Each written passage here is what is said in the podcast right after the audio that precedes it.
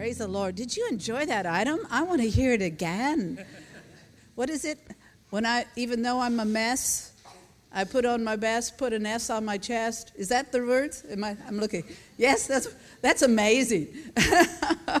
and sometimes we do have to talk ourselves into it, don't we? Yes. Well, we're here to, of course, honor Mother's Day, but we're also going to continue exploring our theme of courage, courage culture, and fearlessness. And I think when we have an image in our mind of, of courage, often there is a masculine image. I don't know if that's for you. I think about a soldier on the battlefield or Braveheart or something like that. But do we think of a mother and her courage? Because I think mothers are some of the most courageous people on the planet.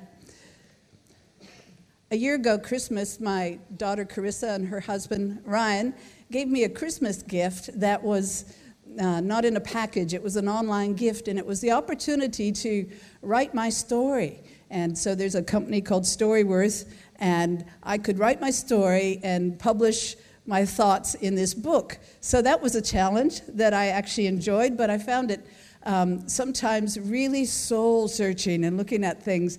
And I was asked to write a chapter about my mother. And what the question was, what was my mother like when you were a child? And I just want to read a couple paragraphs from that. I won't read the whole thing, of course. But I, I just want to display what I thought about my mom and her courage. She was born uh, just at the end of World War I, the daughter of Polish immigrants. She was a youth in the Great Depression, and she was a married woman during World War II. So, just those three things alone would say she was courage, courageous. I could write so much about my mother. She never felt like she was a significant person. By the way, this is exactly 40 years uh, from the day that she passed on and went to glory. So it's quite an anniversary for me. She never felt like she was a significant person, yet there was a great deal to admire about her. Anyone who knew her loved her. She was the most resilient, persevering person I have ever known. She was of a generation that worked hard for what they had and never had expectations that life was easy or fair. She was a courageous mother, and I honor her today. Let's just pray together. Father, in the name of Jesus, we just thank you for your plan of creation that in the beginning, Lord, you created heaven and earth and all that we see. And you created man and you created woman and you created the first mother. And Lord, we just thank you for our mothers uh, that are present with us and those that are in our memories, our grandmothers, and all the women that have ever gone before us on the earth. We thank you for that and we honor them today. And we just ask today, Holy Spirit, that you would speak to our hearts, that you would bring courage to our souls, that you would lighten our load as we look to you, Jesus, our strength, our power, our Lord, and our God. Amen. Amen. So there are plenty of examples in the Bible of women that were mothers and that were courageous mothers. But I think you would probably agree with me that the most courageous mother ever mentioned in the Bible is Mary, the mother of Jesus. Oh my goodness. And we're going to look at her life a little bit today. Mary was at the intersection of frail humanity and the divine power of God, Almighty God. Those two things came together in that one person. And I want us today to, to look at her humanity. I know that Mary is venerated and revered by different Christian traditions, so I don't mean any disrespect, but she was a human being. And like my mom, she was an ordinary person, but she had an extraordinary task for her life probably more extraordinary than any mother that ever existed on the earth. It was a one time event in history, never to be repeated again, that a virgin would conceive by the Holy Spirit and bring the Son of God into the earth. This is powerfully emotional as we look at it. And I want today, as we look into the scriptures, I love to read uh, the emotion in the scriptures. I, I, I want us today to put our, ourselves in her sandals and just feel what she felt and see what she saw and experience the emotion of being a mother with such a great responsibility. She was such a courageous woman. We see her in the Gospels of Matthew, Mark, Luke, and John, and again in the book of Acts in the upper room with the disciples in the day of Pentecost. And we know her story so well that we can possibly become familiar. We hear it every Christmas and we read about the events and we think, oh, that's different, that's unusual, but it's the Christmas story. And so it's wonderfully portrayed. Even our children dress up in little costumes and pretend to be Mary and Joseph. And we miss the fact that this was raw humanity doing very hard things in a difficult world. Her life could been, was very distressful, and yet she humbly submitted to the will of God for her life.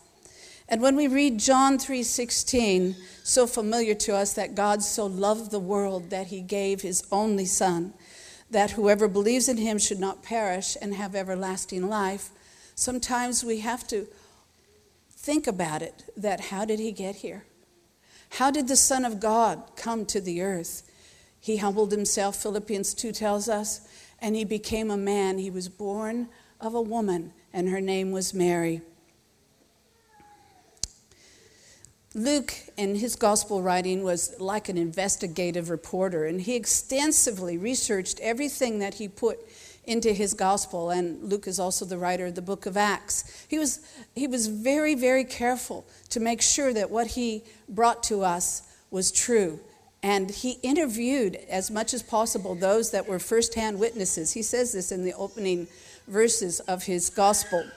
And it appears to us that he had firsthand access to Mary because how would he have known her thoughts and her emotions so clearly?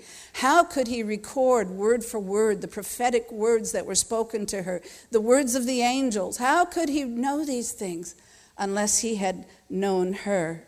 And so we get a really good glimpse of who she was. And we listen to her thoughts and we listen to her emotions.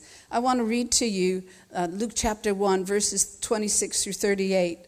It says, In the sixth month of Elizabeth's pregnancy, God sent the angel Gabriel to Nazareth, a town in Galilee, to a virgin pledged to be married to a man named Joseph, a descendant of David, and the virgin's name was Mary. Now, Nazareth was a small uh, town in comparison to towns today, only 1,500 people in the region of Galilee, north of the Sea of Galilee. And betrothal, or being pledged to be married in that time, was different than how we see engagements. You know, sometimes people do get engaged, and sometimes the engagement gets broken, and for whatever reason, and two people go their separate way. This was a betrothal or a pledge, and it was considered marriage, but having not come physically together as yet or living together. And so it was something that was to be honored. It was a solemn promise and not to be broken except by death or by divorce. Mary was probably 15 or 16 years old. Women were married very young in those days, and no later than 20 was considered very old to be married. So, quite often, that would be the case, and I think that was probably Mary's situation. Can any of you remember being 15 or 16 years old? And what did you know of life? And what were your expectations? Think about being that young girl. In verse 28, it says, The angel went to her and said, Greetings, you who are highly favored. The Lord is with you. And Mary was greatly troubled at his words and wondered what kind of greeting this might be. But the angel said to her, Do not be afraid. How many times do we hear that in scriptures? In the scripture, do not be afraid, Mary. You have found favor with God. You will conceive and give birth to a son, and you are to call him Jesus. He will be great, and he will be called the Son of the Most High. The Lord God will give him the throne of his father David and he will reign over Jacob's descendants forever. His kingdom will never end. All that in a moment. And that was a lot to take in for a young virgin in, in Galilee. What would she think? An angel appeared speaking to her. You are highly favored. The Lord is with you. And what was the rest of all that? Oh my, amazing. And so she could be forgiven for being initially fearful and confused and asking the obvious question, which we read in verse 34 How will this be? Uh, Mary asked, since I am a virgin? Well, the answer was complicated. Verse 35 The angel answered, The Holy Spirit will come upon you, and the power of the Most High will overshadow you. So the Holy One to be born will be called the Son of God. A conception by the overshadowing glory cloud of God. Same word is used on the Mount of Transfiguration when Jesus was transfigured before his disciples. The glory of God just came upon her, and in a moment, the Son of God was implanted in her womb. It's a miracle. There's nothing, no other thing that could explain that but that.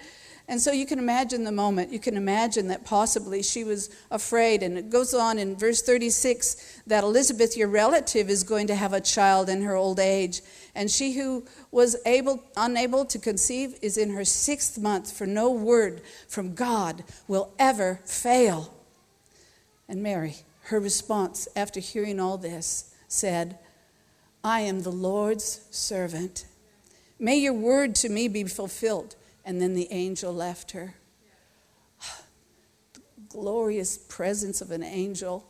And there she was, going, Wow, what is ahead for me? And you know, if God was not in this, you could be assured that her life was headed towards tragedy. She would have been exposed to disgrace. She would have been shamed and quite possibly stoned to death for being pregnant without having been with her husband. And if this angel's words were not true, she would have never qualified to be Joseph's wife or anyone else's wife for that matter. So she had a rare and a unique courage that we admire. And there are so many things that we could admire her, but to, uh, about her and her courage. But today we're going to look at three aspects of her courage.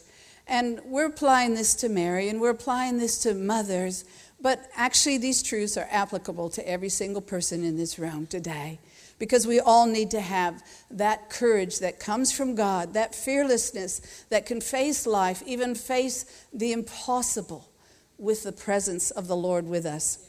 And so, the first thing I want to talk about is the courage that Mary had to take God at His word to actually just take God at His word. Not lots of stalling around, not lots of questions, lots of no, I don't think so's, but just to take God at His word. Luke 138, I will repeat, I am the Lord's servant. May it be to me as you have said. How many of us can do that in the face of difficulty? How many of us can say, I am the Lord's servant? May it be to me as you said. I've had tough times in my life, and you have too, where we just have to pick ourselves up and go, I'm going to serve God. I'm going to do what He said to do, even though it's hard right now, even though I don't feel like it right now, even though I'm afraid or I'm weary or whatever else that we might feel. And so Mary left Nazareth and she journeyed to uh, the North Hill country in Judea where her cousin lived. And when Elizabeth saw her, Elizabeth now six months pregnant, the baby leaped in her womb at just hearing her voice, and she began to prophesy as she was filled with the Holy Spirit. Luke 145. And this is what Mary, uh, what Elizabeth said to Mary, and the Bible says in a very loud voice, "Blessed is she who has believed that the Lord would fulfill his promises to her." She believed. She took God at His word. And in the moment that she was there with Elizabeth, there was already the Son of God implanted into her womb. Wow, you know, it's easy to have faith when we're in a room filled with people full of faith, in an atmosphere just like this. Uh, it's easy to do that, but then we have to go out and live what we say we believe. We have to take God at His word, and it takes courage. I think about the time when um, we were planning to come to Australia, and Jack and Pastor Messer came along with, with some of the other men from the church, and they believed God to show them where we should plant our church. You know the story so well.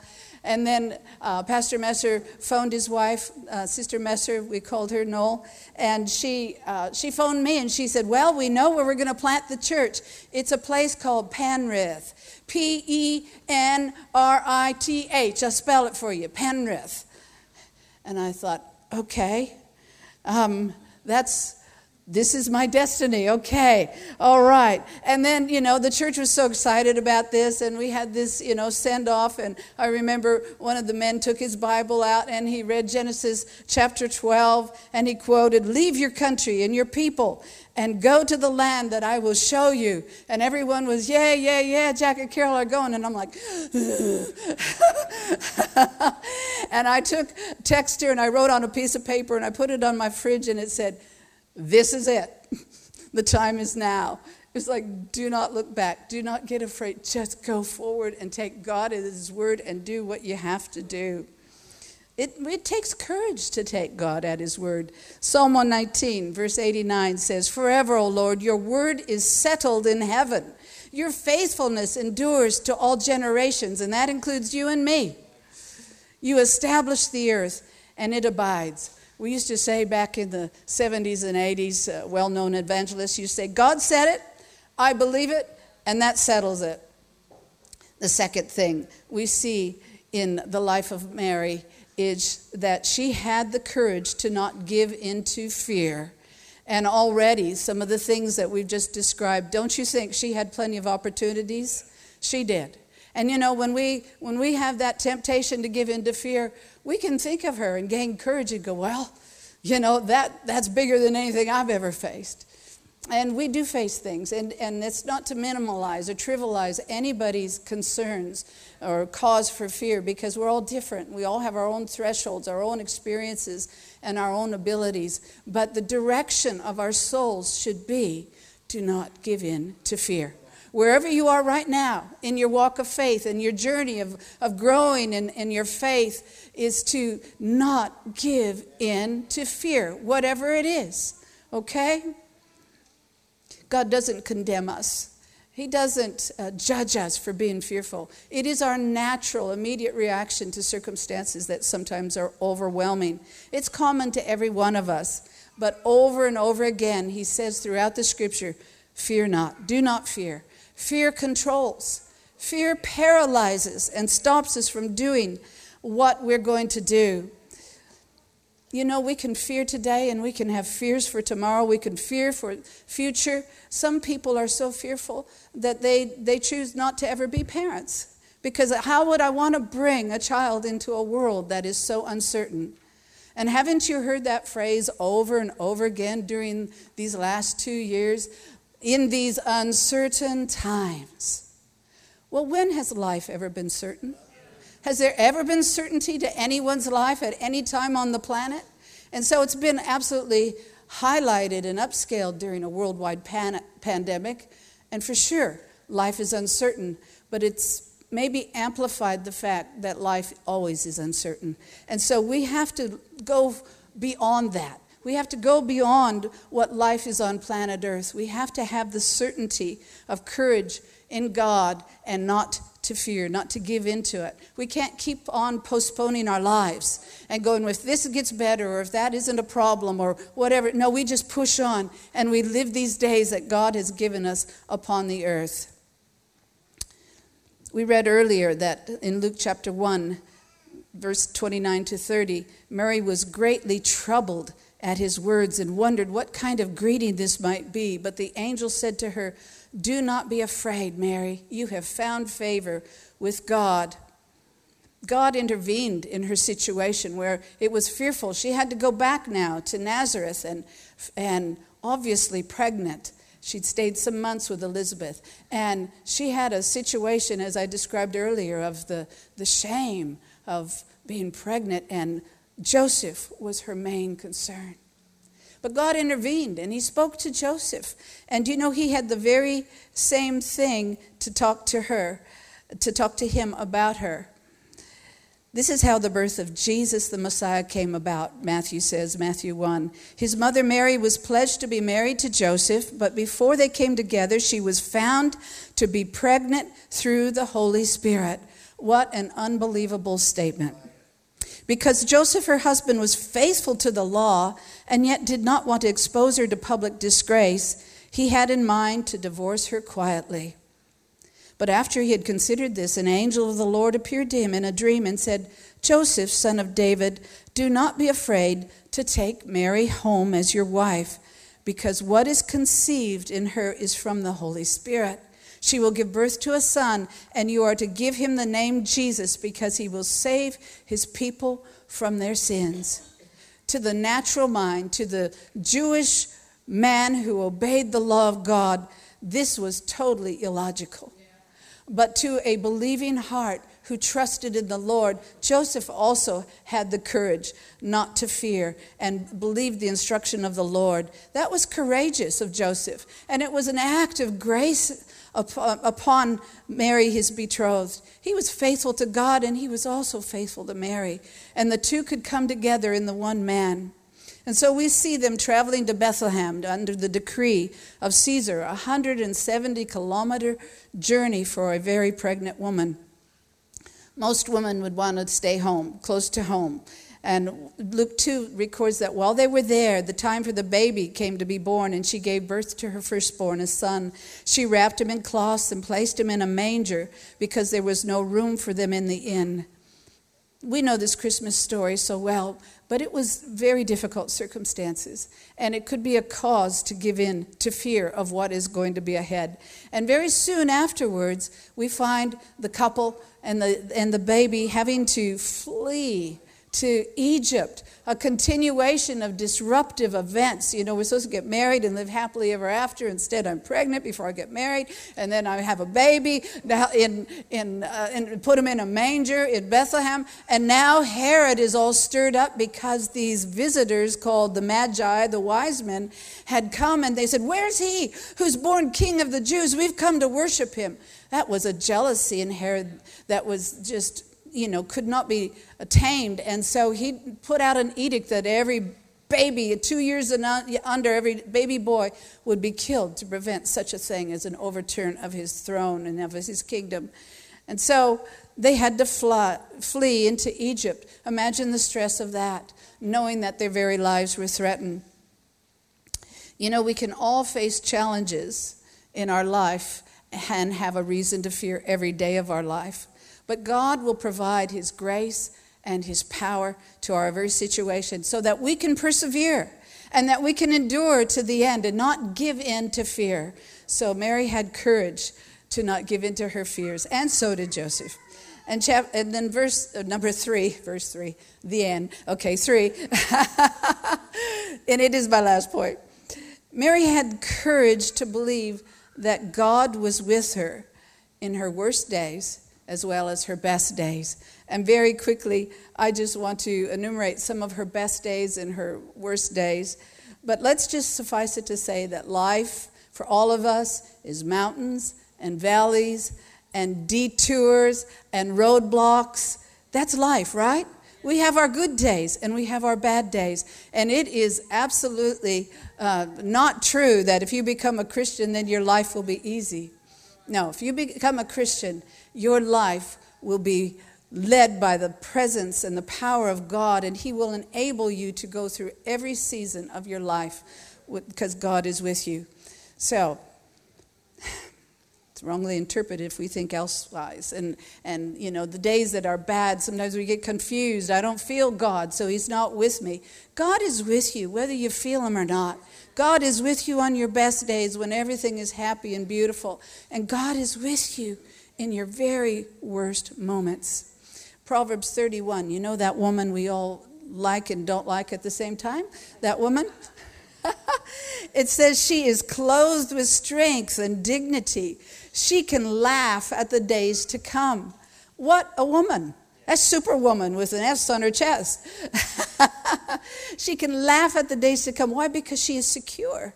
She is settled in her heart. And this word laugh means not to mock, but to actually be lighthearted and to be, okay, life is good. God is good. A p- picture of a peaceful woman. So, we're not ignorant. We're not trivializing things that are difficult, but we know that we can get through them with courage. And so, Mary, how unusual. It's so interesting to look through Luke's gospel and see all the prophetic words and things that were spoken over her life. And she had all these. The Bible says that she treasured these things in her heart, she pondered these words in her heart. They were inside of her, she could remember them so well. That decades later she could tell Luke exactly what she felt. And so, along with these things, she had glimpses of her future brought by Gabriel, the angel who spoke to her, Elizabeth, her cousin, Simeon and Anna in the temple, and the visiting wise men. They all spoke these amazing things that gave her life uh, an, an understanding of what her life would be. And perhaps God was preparing her heart so that she could endure what she needed to do. Her life was bathed in prophetic declarations. And from that, I think she must have required courage to know that life will not be easy. Life will be a huge responsibility. But I hang on to that word that God said, I am favored and He is with me. And you know what? That's all we need to know. So let's talk about her best day. An angel came and told her that her son would be great he would be the Son of the Most High, that he would be the Holy One, the Son of God. What an amazing thing for a young woman. Another good day was the, the words that the shepherds came back and uh, repeating the angel's word and says, Today in the town of David, a Savior has born, been born to you. He is Christ, the anointed Messiah. She treasured these things, Luke 119 says. And then I've already mentioned the wise men. Where is he that's been born king of the Jews? And then we see her in the temple with uh, Simeon, who was a devout man. He was a man with a prophetic anointing on his life, probably not recognized as a prophet, but he was in the city. And in the exact, precise moment that Joseph and Mary came to the temple to present Jesus and to do the purification rites that were required under the law, God prompted Simeon and he came into the courtyards of the temple, and he came upon Mary and Joseph, and he prophesied over the infant Jesus and blessed Mary and Joseph. And then he spoke directly to Mary, and he said this This child is destined to cause the falling and rising of many in Israel, and to be a sign that will be spoken against, so that the thoughts of many hearts will be revealed, and a sword will pierce your own soul too. How's that for a baby dedication? Which is what it was. Uh huh. Unu- an unusual day that it came to be. And she put that in her heart. She had that there, knowing that this is going to be some kind of a lifetime. And then we see Jesus as the older child moving forward uh, in their lives. Perhaps Mary just longed to have a normal life. More children were born in the family. Uh, she might have just wanted to put all that extraordinary stuff behind her. And then you see her uh, with her husband Joseph. They'd gone up for festival with probably most of the village, had gone to, to Jerusalem, and then they were headed back to Nazareth. And they were a few days' journey along the way, and their 12 year old son is not with them. They thought he was with some of the relatives. He was not with them. So they journeyed all the way back to Jerusalem and found him in the temple discussing and debating the law with the teachers. And in Luke 2:48, when his parents saw them, they were astonished. His mother said to him, "Son, why have you treated us like this? Your father and I have been anxiously searching for you." That was a confusing day. Have you ever felt confused in your parenting or in life in general when you just don't understand these things? Somewhere in this uh, time before we see Jesus and the beginning of his ministry as an adult, it's very likely that Joseph died because he's not mentioned now with her. And Mary found herself as a widow. And that was a sad day. That was a difficult day. And then we see him and we see her at the wedding of Cana of Galilee. That was about seven kilometers from where they lived. And the host ran out of wine on that day. And so she looked to her son and she asked him to do something about it. And at first it seemed that he refused, but then we have the miracle of the water turning into wine. That was a good day. And perhaps there were some hopes for the future. And following that event, Mary went along with Jesus and his disciples down to Capernaum and spent some time there, just seeing what he was doing and the beginning of his ministry.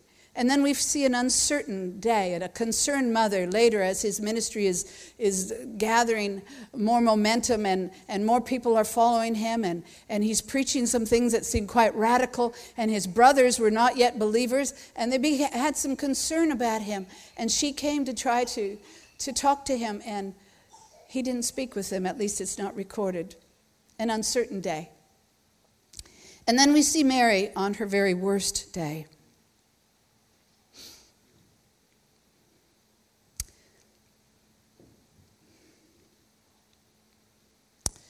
It's a painful day, and we see her with two other Marys Mary Magdalene and Mary, who was most likely her sister in law, the wife of Clopas.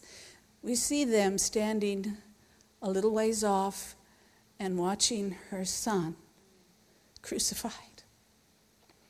And you know, when we stop and we remember Jesus and we take communion or any other time that we approach the cross, we think of him and his sacrifice, and we should because that's what we're supposed to do. But do we ever think of this mother on her very worst day when she, she saw the spear come into his side and a sword went through her soul?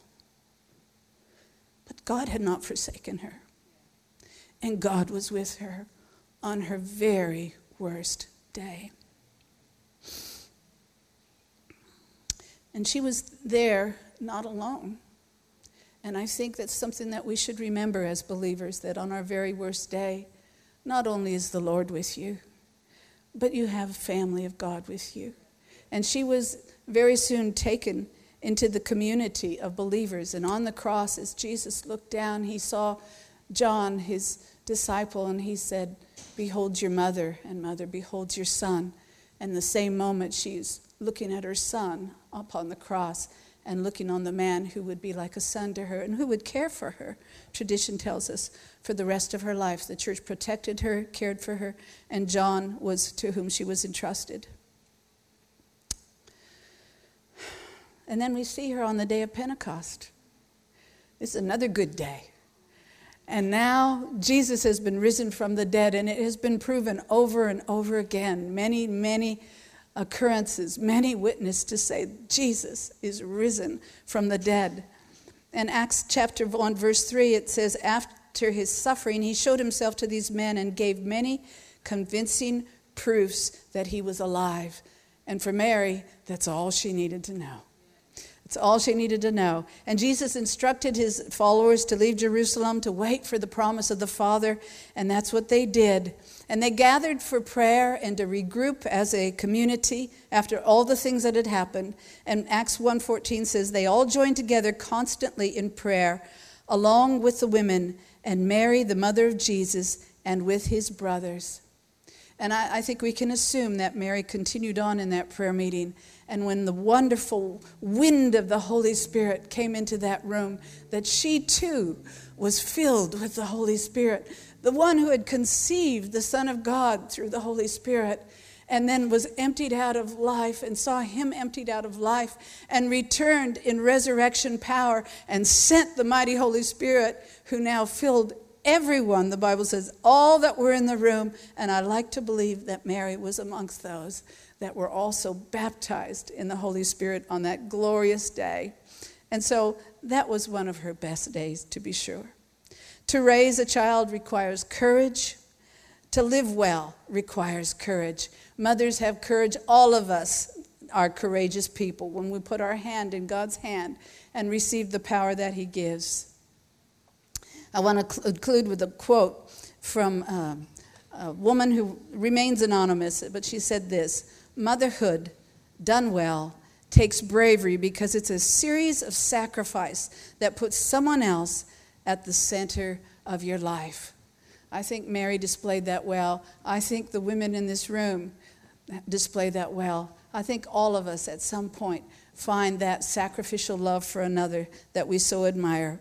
So we need to take courage and take God at His word. We need to have courage and not give in to fear. And we need to have courage and believe that on our worst days and our best days, God is always with us.